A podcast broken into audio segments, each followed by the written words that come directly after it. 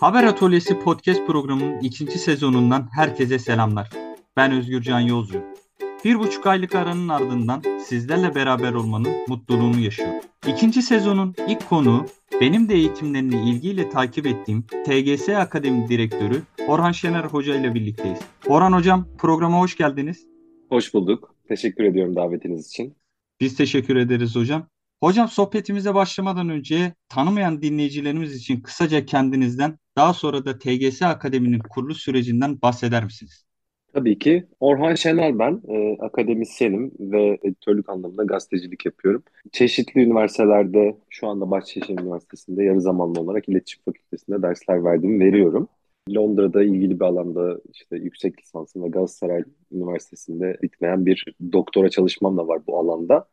Yabancı bazı mecralara da editörlük yaptım, yapıyorum. Podcast yaptım zamanında, eğitimler verdim.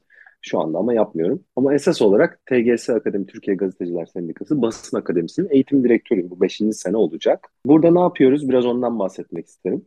Türkiye Gazeteciler Sendikası Türkiye'nin en eski köklü sivil toplum kuruluşlarından. Cemiyetle birlikte en eski basın örgütü. 70 yıllık bir mazisi var. Bunun içerisinde çok önemli işler yapmış, çok önemli başkanlara sahip olmuş. Dipekçi gibi, Topuz gibi bir kurum.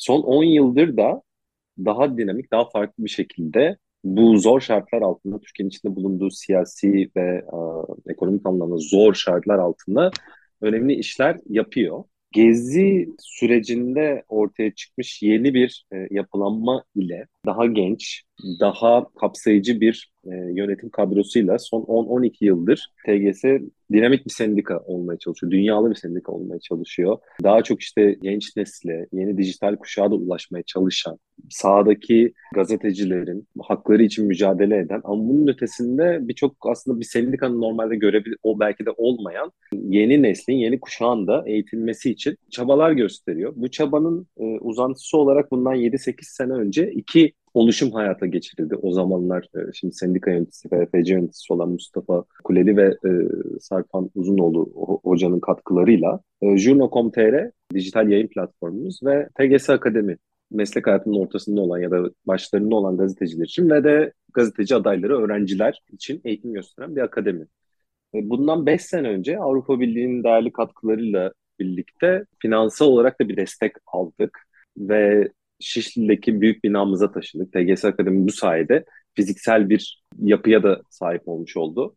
Ben de bu eğitim kurumunun direktörüyüm ve eğitimlerini organize ediyorum. Beş senedir yüzlerce eğitim verdik, binlerce katılımcıya. Burada hani birçok eğitimimiz var, detaylarını konuşuruz ama beş senedir aktif olarak binamızda Şişli'de birçok eğitim düzenliyoruz. Tabii ki pandemi sürecinde online'ı da aktif olarak kullandık. Şimdi tekrar binamıza döndük ve artık eğitimlerimizin ekseriyeti hibrit olarak devam ediyor. Detaylarına zaten girebiliriz. Kısacası böyle. Hocam ben de bir genç akademisyen olarak bulunduğum alanda ya da kürsülerde gerçekten TGS Akademi'yi gazeteci adaylarına öneriyorum. Çünkü önemli bir alan açtınız bu konuda. Hocam ikinci sorumu şu şekilde sormak istiyorum. Gazetecilik mesleğinin niteliğini yükseltmek için yapılan eğitimlerde öncelikle hedefleriniz ya da izlediğiniz stratejiler nelerdir? Şimdi burada bizim farklı yaklaşımlarımız var. Bir de zaman içerisinde öğrendiğimiz şeyler oldu. En başta amaçlanan şey şuydu aslında.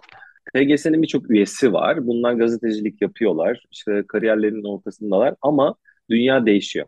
Şimdi şöyle bir durum var. Türkiye'deki biz politik baskı iklimi içerisinde zannediyoruz ki e, gazetecinin şu an tek sorunu politik baskı bu o kadar büyük bir baskı ki diğer sorunları, dünyanın geri kalanının, ekseriyetinin uğraştığı sorunları biz göremiyoruz. Ama hep verdiğim bir örnek var. Şimdi bir sihirli değneğimiz olsa ve Türkiye'nin üzerine dokunursak bir anda Türkiye dünyanın en demokratik, en ifade, yani Finlandiya'ya dönüşse mesela ifade özgürlüğünde işte birinci, demokrasi alanında birinci, böyle bir ülkeye dönüşse gazetecinin bir anda sorunları bitecek mi? Hayır aslında yeni başlıyor olacağız. Yani asıl sorunlarımızı yeni konuşuyor olacağız. Şu anda bu baskı nedeniyle tabii ki bunlar birincil öncelikli ve aciliyet e, arz eden e, hususlar olduğu için öncelikle onlara odaklanıyoruz. Ama böyle bir baskı olmasa da bizim uğraşacağımız meseleler dünyanın işte bir, yani batı dediğimiz kesiminde olan sorunlar olacak. Nedir? Dijitalleşme nedeniyle işte kaybedilen reklam gelirleri. Bu sebepten ıı, haber merkezlerinin ya da işte gazetelerin, haber mecralarının küçülmesi, ya da maaşların düşmesi, bu sebepten de işte iyi eğitimli e, gençlerin bu alana yönelmek istememesi veya eski neslin dijitalle o kadar aşina olmadığı için yeni araçlardan, tekniklerden uzak kalması gibi şeylerden bahsedecektik. Biz şöyle bir şey düşündük. Evet bir yandan zaten sendikamız, avukatlarımız, yöneticilerimiz, bütün kadromuz ve de hani basın emekçilerinin hepsi diğer gazetecilik örgütleriyle birlikte basın özgürlüğü için zaten elimizden geleni yapmaya çalışıyoruz. Sayın Başkanımız ve yöneticilerimiz ve üyelerimiz ve gazeteci arkadaşlarımız yaklaşık bir aydır Ankara'da mecliste yatıp kalkıyorlar mesela sansür yasası için. Ellerinden geleni de yaptılar. Maalesef e, yasalaştı ama ha, biz tabii ki burada bu mücadeleyi sürdürmeye devam edeceğiz şimdiye kadar olduğu gibi. Belki de daha güçlü bir sesle. Yurt dışından, yurt dışına bu meseleyi duyurmaya çalıştık. İçeride işte insanları duyurmaya çalıştık. Lobiler yapıldı, basın açıklamaları yapıldı, eylemler yapıldı, protestolar yapıldı. Daha fazlası da yapılacak. Şimdi bir tarafta bu var.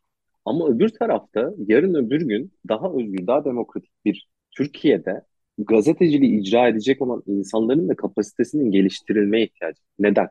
Bir, biraz önce söylediğim gibi hali hazırda gazeteci olan daha kıdemlilerimiz, büyüklerimiz diyebileceğimiz kuşak var. Bir, işte hani benim yaşlarımda olan daha hani ıı, dijitali de yakalamış ama gazeteciliğin işte bir tarafında var olan insan. Bir de daha genç kuşak. Hani dijitalle haşır neşirler ama gazetecilik tecrübesine sahip değiller. Şimdi üç taraf içinde yapılabilecek şeyler var. Gazeteciliği hali hazırda bilen ama yeni teknik veya araçlara aşina olmayanlar için daha teknolojiye yönelik eğitimler. Diğer tarafta ise daha genç kuşaklar için gazetecilik sonuçta okulda öğrenilebilen bir şey değil sadece. Mutlaka bu usta çırak ilişkisine ihtiyaç duyuyor ama şu anda ana akım medya dediğimiz şey iktidar tarafından da ele geçirilmiş bir şey olduğu için büyük haber mecraları hani bazı yapılar hariç pek mevcut değil. Eskiden mesela 2010'lardaki gazeteciliğe başlamış arkadaşlarla yaptığım mülakatları hep görüyorum ki işte Milliyet'te başladım, Sabah'ta başladım, Hürriyet'te başladım, şurada ATV'de başladım vesaire. Hani sayabilecekleri çok yer vardı. Hani mecralar eskiden de politik ödüllük belki yerler değildi ama baktığımızda en azından hani şimdiki gibi iktidar gününde yerler değil ve normal normal tırnak normal gazetecilik yapabiliyorlar. Bugün öyle kurumlar yok. Pek fazla yok en azından. O sebepten biz bu arkadaşlarımızı e, olabildiği kadar daha tecrübeli gazeteciler ve akademisyenlerle buluşturmaya, onların bilgi birikimlerinden faydalanmalarını sağlıyoruz. Ve hepsi için aynı zamanda sunduğumuz pek çok eğitim kategorisi var. İşte teknolojik alanda yeni medya eğitimlerimiz, dijital güvenlikten kodlamaya, veri gazeteciliğinden işte dijital tasarıma ya da ses kayıt teknolojilerinden YouTube podcast üretimine kadar birçok farklı eğitim. E bunun yanında gazeteciliğin temeline dair işte habere erişim, e, istihbarat toplama, teyit, doğrulama, yazım, paylaşım vesaire bunların hepsine yönelik de ayrı eğitimlerimiz var. Ve de uzmanlaşmanın da önemli olduğunu düşündüğümüz için aynı zamanda da usta çırak ilişkisinden faydalanabilmesi için arkadaşlarımızın daha dikey eğitimler de tasarladık. Uzmanlaşma eğitimleri dediğimiz. Nedir bunlar? İşte sağlık haberciliği, bilim haberciliği, parlamento muhabirliği, diplomasi muhabirliği, işte spor veya kültür sanat gibi ekonomi akla gelebilecek pek çok alanda birçok eğitim gerçekleştirdik. Bunun yanı sıra gazeteciliğin bir sorunu da gelirlerinin kaybolması. Eskisi gibi reklamdan bu kadar gelir elde edememesi demiştik. Burada genel işte dünyadaki trendler dijital abonelikler ve bağışlar. Daha katılımcı bir kitle oluşturmak ve onların desteklerini almak. Bu yönde de birçok gazeteciliğin finansal olarak sürdürülebilirliği alanında da eğitim verdik, veriyoruz. Ayrıca işte uzun dönemli İngilizce eğitimleri, onun dışında yurt dışından haberleri incelediğimiz İngilizce haber okuma atölyesi gibi sürekli yıl boyunca süren eğitimlerimiz de var. Ve tabii ki işte işin emek boyutuyla ilgili olarak sendikal haklar, gazetecilerin hukuki olarak hakları veya mesela hemen yarın gerçekleştireceğimiz iki günlük güvenlik atölyesinde gazeteciler için fiziksel güvenlik atölyesi doğrudan uygulamalı. Ee, diğer taraftan hukuki, dijital e, hakları ve psikolojik hatta destek de veriyoruz ve psikologumuzla birlikte çeşitli seminerler de gerçekleştiriyoruz. Birisi de işte bu pazar olacak. Gazeteciler için travma ve öz bakım eğitimi de veriyoruz. Yani akla gelebilecek aslında gazetecilikle ilgili bütün alanlarda eğitimlerimiz var. Bunların yanında akademi konuşmaları dediğimiz akademisyenlerin e, bu konuda yazıp çizen, araştıran o eğitmenlerin, hocaların, gazetecilerin geldiği bildiğimiz klasik anlamda seminerlerden oluşan bir yapı da var. Ve son olarak da Nasıl Oldum, Nasıl, nasıl Yaptım isimli kariyerinde belli bir noktaya gelmiş gazetecilerin bu kariyer yolculuklarını anlattıkları, aynı zamanda da yaptıkları haberleri nasıl yaptıklarını tecrübe paylaşım serimizde var. Yani kabaca verdiğimiz eğitimler ve mantığı böyle diyebilirim. Açıklama için çok teşekkür ediyorum. Aslında TGS Akademi teorik olarak online ve yüz yüze eğitimleri gerçekten çok önemli. Ancak benim TGS Akademi'de daha çok sevdiğim ve sizi ayrıcalıklı yapan noktalardan biri de stüdyo ve malzeme kullanımına da izin veriyorsunuz. Yani bağımsız gazeteciler ve gazeteci adayları olarak yerinizde TGS Akademi'nin Şiş'te bulunan yerde stüdyoyu kullanma fırsatları da veriyorsunuz. Bu çok önemli. TGS Akademi'nin bu ortak stüdyolarını ve malzemelerini kullanma şartları nelerdir hocam? Teşekkür ediyorum. Bu önemli bir nokta. Daha önce dediğim gibi Avrupa Birliği'nin kıymetli destekleriyle oluşturduğumuz bu TGS Akademi merkezimizde Şişli İstanbul'da bir de stüdyomuz var. Bu stüdyo en başta tabii ki o, o dönem çok fazla e, eski ana akımdan ayrılan, kovulan e, gazeteci arkadaşımız olduğu için şöyle bir mantıklı düşünülmüştü. Bu insanlar YouTube'a yayın yapmak isterler. O zamanlar Periskop yeniydi, canlı yayın yapmak isterler vesaire. E, ama bunun için imkanları olmayabilir. O sebepten gelsinler buradaki profesyonel işte 3 Sony kameralı setup'ımızla işte düzgün ışıklar ve izolasyonlu, sessiz izolasyonlu stüdyomuzda oradan YouTube'a, Facebook'a, işte Periskop'a yayın çıkabilsinler. Ama orta vadede şöyle bir ihtiyacı da fark ettik tabii ki. Senden ayrılan vesaire arkadaşlarımız değil. Aynı zamanda genç arkadaşlar da YouTube'da bir şeyler üretmeye çalışıyorlar. Ya da gazetecilikten doğrudan YouTube'a geçen arkadaşlar var. Bunun için farklı setuplar da kurduk. Doğrudan daha basit YouTube içerikleri bas çek diyebileceğimiz buna uygun bir setup kurduk. Podcast'in büyümesiyle birlikte bunu podcast'te kaydedilebilecek bir formata soktuk ve e, şunu gördük ki bunların eğitimini vermeden olmaz. Yani o kameraların ve de işte e, kayıt yapabilecekleri Vmix aracının eğitimlerini vermeden olmaz. O sebepten artık ayda bir bunların düzenli olarak eğitimini veriyoruz. Verdiğimiz ayrıca podcast eğitimleri de var. Bu eğitime katılanlar e, stüdyo istedikleri gibi kullanabiliyorlar. K- katılmak için yani kullanmak için bildiğimiz manada bir kıstas koşul yok. Bize hani ilgili formu linktr.e taksim tgs akademi adresine girerlerse veya akademi.tgs.org.tr adresine mail atarlarsa biz zaten detaylı olarak dönüyoruz ama özetle hafta içi mesai saatleri içerisinde stüdyomuz açık, kullanılabilir. O anda başkası kullanmıyorsa hani onu da zaten bize form doldurduğunuzda biz organize ediyoruz. Kullanabilirsiniz gelip hani biliyorsanız kullanmayı zaten doğrudan gelip kullanabilirsiniz. Bilmiyorsanız eğitimimize katılıp sonra kullanabilirsiniz. Veya seri bir iş yapacağım deniyorsa onun için biz en azından başta bir veya iki seferlik kayıt için e, operatör bir arkadaşımızın size destek vermesini de ayrıca sağlayabiliyoruz. E, özetle çok geniş bir kullanım alanı var. Gerek işte profesyonel kameralarla çekim, gerek daha basit hani vlog diyebileceğimiz çekimler için setup veya podcast kayıtları için uygun bir setup'ımız var. Bunun için akademi.tgs.org.tr adresine mail atması yeterli arkadaşlarımız. Gazeteci olma diye bir şart da yok. Gazetecilik öğrencisi de olabilir bu alanda yani gazetecilik yapıyor olmanız ya da yapmak istiyor olmanız yeterli. Biz sizden sarı, turuncu, işte turkuaz herhangi bir renkte basın kartı vesaire sormuyoruz. Ha, çok büyük bir yoğunluk olursa üyelerimize öncelik verebiliriz. Hani o saat çok daha yoğun kullanılacaksa. Ama genel olarak herkese açık ve ücretsiz olduğunu söyleyebilirim. Bu arada hatırlatayım hani bu saydığım şeylerin hepsi istisnasız olarak tamamen ücretsiz. Evet ben de genel itibariyle TGS Akademi Twitter'dan takip etmelerini, eğitimlerini burada anlık görmelerini ben de öğrenci arkadaşlarıma tavsiye ediyorum hocam. Hocam biraz da güncel tartışmadan da görüşünüzü almak istiyorum. Düşüncenizi de çok merak ediyorum. Dün gece AKP ve MHP oylarıyla meclisten geçen hükümetin dezenformasyonla mücadele yasası olarak adlandırdığı, gazetecilerin ise sansür yasası olarak belirttiği yasa dün gece geçti meclisten. Yani bu yasa hakkında düşünceleriniz nelerdir hocam?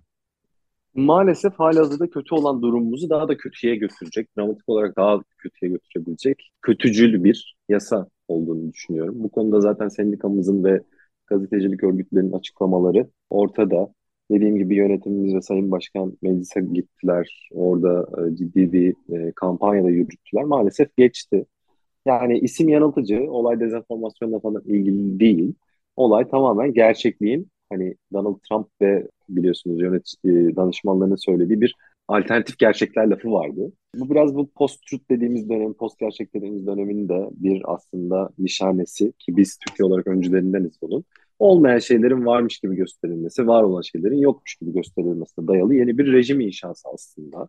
İnsanlar bilmedikten sonra itiraz edemezler mantığıyla e, bu adımlar atılıyor. Sıkılaşan medya politikalarının, sansür ve otosansür sisteminin daha da sertleşmiş bir hali. Doğrunun gerçeğin ne olduğunun doğrudan iletişim başkanlığı tarafından belirleneceği. Bunun aksini veya bundan daha farklı şey söyleyenler ise adli tedbirlerle, kolluk kuvvetiyle ya gerçekten hayatlarının karartılması ya da tehdit edilip susturulmalarına dayalı yeni bir sistem. Meselenin dezenformasyonla falan alakası yok. Örnek gösterilen Almanya vesairenin de ne kanunları bu şekilde ne de onların e, yargı süreçleri bu şekilde. Hani neyin ne olduğunu zaten herkes biliyor esasında. Hani bunu 2008 senesindeymiş gibi gerçekten asıl niyetleri ne diye konuşacak durumda değiliz. Ne için yapıldığı belli. Seçim dönemine gelirken bu keskin virajda sadece basının, medyanın değil aynı zamanda fikir önderlerinin, kanaat önderlerinin ya da işte influencerların veya işte Twitter fenomenlerinin de susturulması. Ama onun ötesinde Facebook'ta işte ekmek pahalı yazan amcanın, işte Instagram'da ne bileyim emekli maaşım yetmiyor diyen teyzenin e, de susturulmasını, korkutulmasını amaçlayan bir yasa. Ama başarılı olabilir mi? Gereksiz bir hayalperestliğe gerek yok Türkiye'de ama anlamsız bir karamsarlığa da gerek yok. E, şu ana kadar aşılan bütün sorunlar gibi bunun da bir şekilde geniş, toplumun geniş kesimlerince, aklı başında olan kesimlerinin dirayeti, direnişi ve de işte sendikaların, basın örgütlerinin, genel olarak medyayı önemseyen herkesin elle vermesiyle aşılacağını umuyorum. Hocam çok teşekkür ediyorum. Programında yavaştan sonuna geliyoruz. Son olarak da bu alanda kendini geliştirmek isteyen, iletişim fakültelerinde okuyan gazeteci adaylarınıza tavsiyeleriniz var mıdır hocam? Elbette. Bu konuda genel bir tavsiye seyan var benim. O da şu şekilde. Gazeteci esasında baktığınızda birçok alanda temel bilgiye sahip ve istediği alanda da uzmanlaşabilecek bir birikime sahip olması. Şimdi bu ne demektir? Şöyle şeyleri çok görüyorum. Çok spesifik bir alanda dikey okumaya çok erken başlanıyor. Oysa gazetecilerin, gazeteci adaylarının erken yaştan itibaren ki 18-25 arası herhalde en uygun olsa gerek daha genel temel bilgiler edinmesi. Yani buna T modeli deniyor ters veya piramit modeli. Yani güçlü bir taban, yatay öğrenme ve onun üzerine inşa edilecek dikey öğrenme. Bu nedir? Temel düzeyde bir kere dünya tarihi, Türkiye tarihi, temel düzeyde ekonomi, temel düzeyde işte felsefe, sosyoloji gibi bilgilerin mutlaka olması lazım. İşte dünyanın önünde gelen hani isimlerinin ne bileyim bir Elon Musk'ı mesela Twitter'dan takip edin. Sev, sev, sevin diye demiyorum bu arada. Bence çok fazla hatası var. Ama o insan mesela İngilizce neler yazdığını, konunun ne olduğunu bağlamından çıkarabilecek durumda olmanız icap eder. Ya da benzer şekilde e, ekonomist o hafta ne bileyim hangi kapakla çıkmış ya da işte günlük olarak New York Times'ın birinci sayfasına bakın. Sadece ona değil işte günlük olarak manşetlere de bakın. Yani bir temel bilgi bir de gündelik o akan bilgiyi de bir, bir yandan takip etmesi gerekir gazetecinin. Ve sadece bu da değil. Ne bileyim en son çıkan oyundan da haberdar olmalı. İşte Mubi'deki sanat filminden de öbür tarafta işte uh, Disney Plus'ta çıkan Rings of Power'dan da haberdar olmalı. Yani bir genel olarak bir, herhangi bir masaya oturduğunda hangi masa olursa olsun bu kamyoncu iki abimiz de oturuyor olabilir ya da orada Mimar Sinan'da mesela sanat tarihi e, profesörü iki hocamız da olabilir. Hangi masaya oturulursa oturulsun kendisini çok yabancı hissetmeyeceği bir duruma gelmiş olmalı bu okuduğu süre içerisinde. Hemen oturun klasikleri bitirin demiyorum. Temel bilgileri edinin. Bu sadece okumakla da olmaz. Bu yeni medya çağında birçok YouTube kanalı, birçok podcast, birçok sesli kitap, birçok belgesel, birçok site, birçok online eğitim de var mutlaka o 4 sene bittiğinde temel mantığım şu. Hangi masaya oturulursa oturulsun yabancılık hissetmemeli. Yani bir tarafta mesela Türkiye'de işte Kürt meselesi. Öbür tarafta oturduğunuzda mesela işte ABD'de işte son 10 yılın faiz politikaları. Öbür tarafa oturduğunuzda işte NASA ve işte SpaceX ilişkisi. Öbür tarafa oturduğunuzda yapay zekanın işte şiir yazması ya da sanat eserleri üretmesi. Bunlarla ilgili ya da NFT'ler konuşulduğunda ya da öbür tarafta mesela işte Suriye'deki politik iklim veya e, işte Hamas ve e, Filistin Kurtuluş Örgütü'nün birbiriyle olan ilişkileri falan.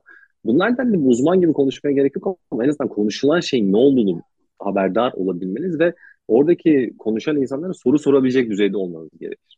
Böyle bir temel bilgi düzeyine erişmek gerekir. Sonrasında tabii ki mutlaka sahaya inmek, bir yerde staj yapmak, birinin yanında çalışmak ve nereye doğru gidileceğine uzmanlaşmayı da planlamak gerekir.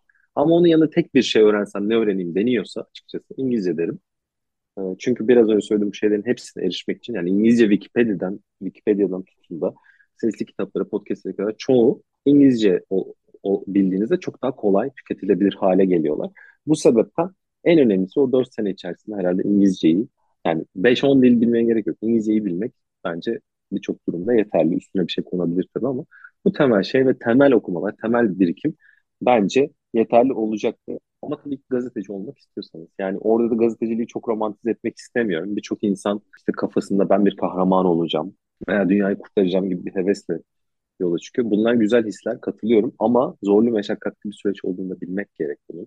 Hele Türkiye gibi bir ortamda. O sebepten daha sonra ilk anda hayal kırıklığına uğramamak için sahadaki gerçekliği de birebir tecrübe etmek ve insanlarla konuşmak, görüşmek, tanışmak gerekir ki sonrasında anlamsız bir hayal kırıklığı ve olmasın, e, gereksiz beklentiler oluşmasın. Dediğim gibi bir piramit gibi hani tabanınızı güç daha sonra bir dikey uzmanlaşmaya yönelin ve İngilizce öğrenin. Güncel haberleri de Türkiye'den, dünyadan takip edin. Neyin ne olduğunu anlayabilmeniz gerekli. Yani bir gazeteci mutlaka ortalama bir sokaktaki insandan daha fazla, çok daha fazla dünyayı, Türkiye'yi biliyor. Etrafında yaşanan şeyleri den sadece haberdar olduğunu, aynı zamanda onların ne anlama geldiğini de kavrayabiliyor olması gerekir. Hedeflenen şey bu olmalı. Hem tavsiyeleriniz hem de programa katkınız için çok teşekkür ederim hocam. Ben çok teşekkür ediyorum bu davetiniz için. Umarım işe yaramıştır. Hem TGS Akademi olarak hem de bir akademisyen kimliğinizde gerçekten aydınlatıcı bir sohbet oldu. Tekrar tekrar çok teşekkür ederim hocam. Çok teşekkürler, iyi günler. Haber Atölyesi podcast programının sonuna geldik. Bizleri dinleyen, dayanışma gösteren herkese çok teşekkür ederim. Dayanışmayla.